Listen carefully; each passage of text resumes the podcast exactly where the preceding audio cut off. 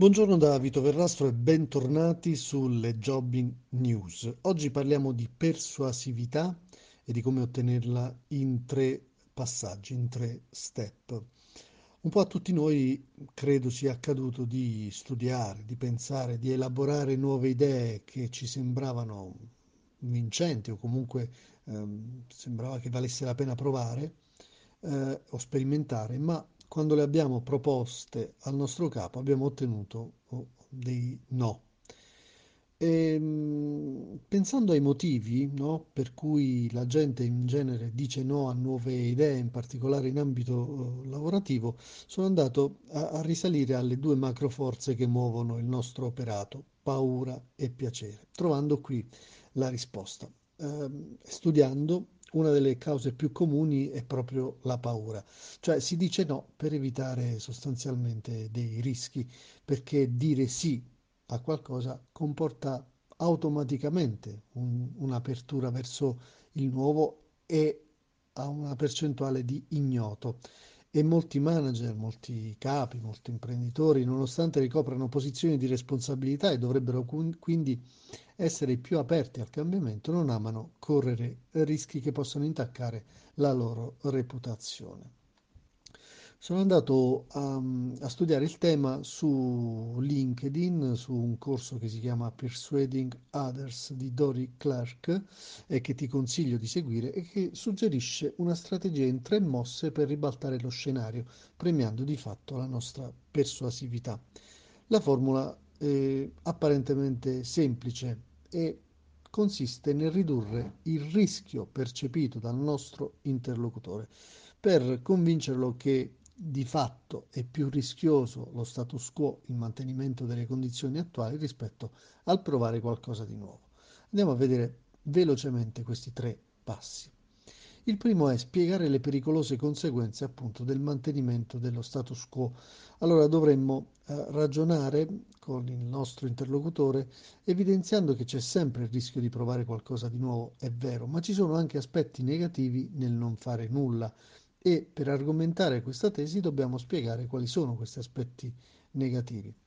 Uh, per esempio, non fare nulla ci porterà alla stagnazione, il metodo attuale costa più soldi, più risorse di quanto dovrebbe, i nostri concorrenti stanno adottando un metodo nuovo con evidenti benefici, tutto ciò che possiamo portare alla causa della nostra tesi servirà a posizionare i primi piccoli ma solidi mattoncini in grado di puntellare la nostra proposta e aprire una breccia nella, in quello che viene sempre definito come l'abbiamo fatto sempre così, no? che è una poi delle resistenze maggiori in azienda. Quindi maggiore è il rischio che possiamo far emergere sul mantenimento dello status quo, minore è il rischio che il nostro interlocutore avvertirà nel prendere una strada nuova.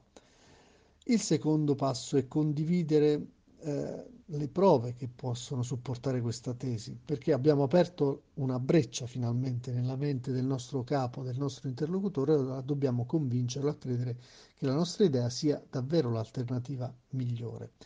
E come farlo? condividendo ricerche che abbiamo fatto per giungere a questa conclusione.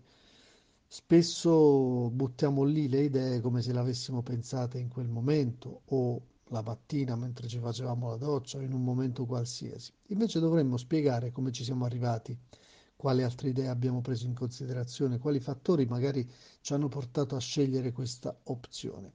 Se abbiamo dei dati per supportare questa tesi sarebbe l'ideale, perché possiamo dimostrare che so, quante mail sono arrivate in merito all'aspetto che stiamo discutendo, uh, se abbiamo già sondato un gruppo ristretto di clienti per vedere come si sentirebbero riguardo a questo nuovo percorso. Tutto ciò rafforzerà questa proposta e la consoliderà.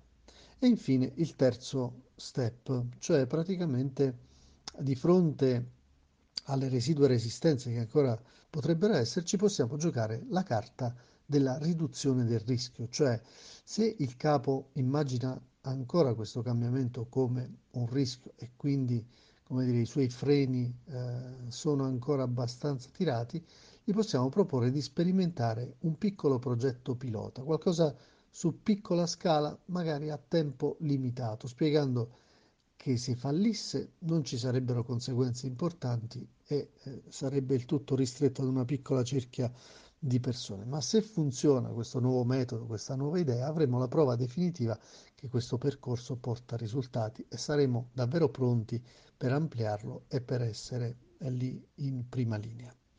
Quindi mh, tre rapidi consigli per arrivare ad un'assertività maggiore, ad una persuasività maggiore e proviamo ad applicarle e vedremo magari che eh, l'approccio e l'atteggiamento del nostro interlocutore cambierà attraverso questi passi di comunicazione strategica che sono poi alla fine determinanti eh, nel meccanismo, nel mm, sollecitare il meccanismo psicologico del nostro capo. Grazie, una buona giornata e un buon lavoro.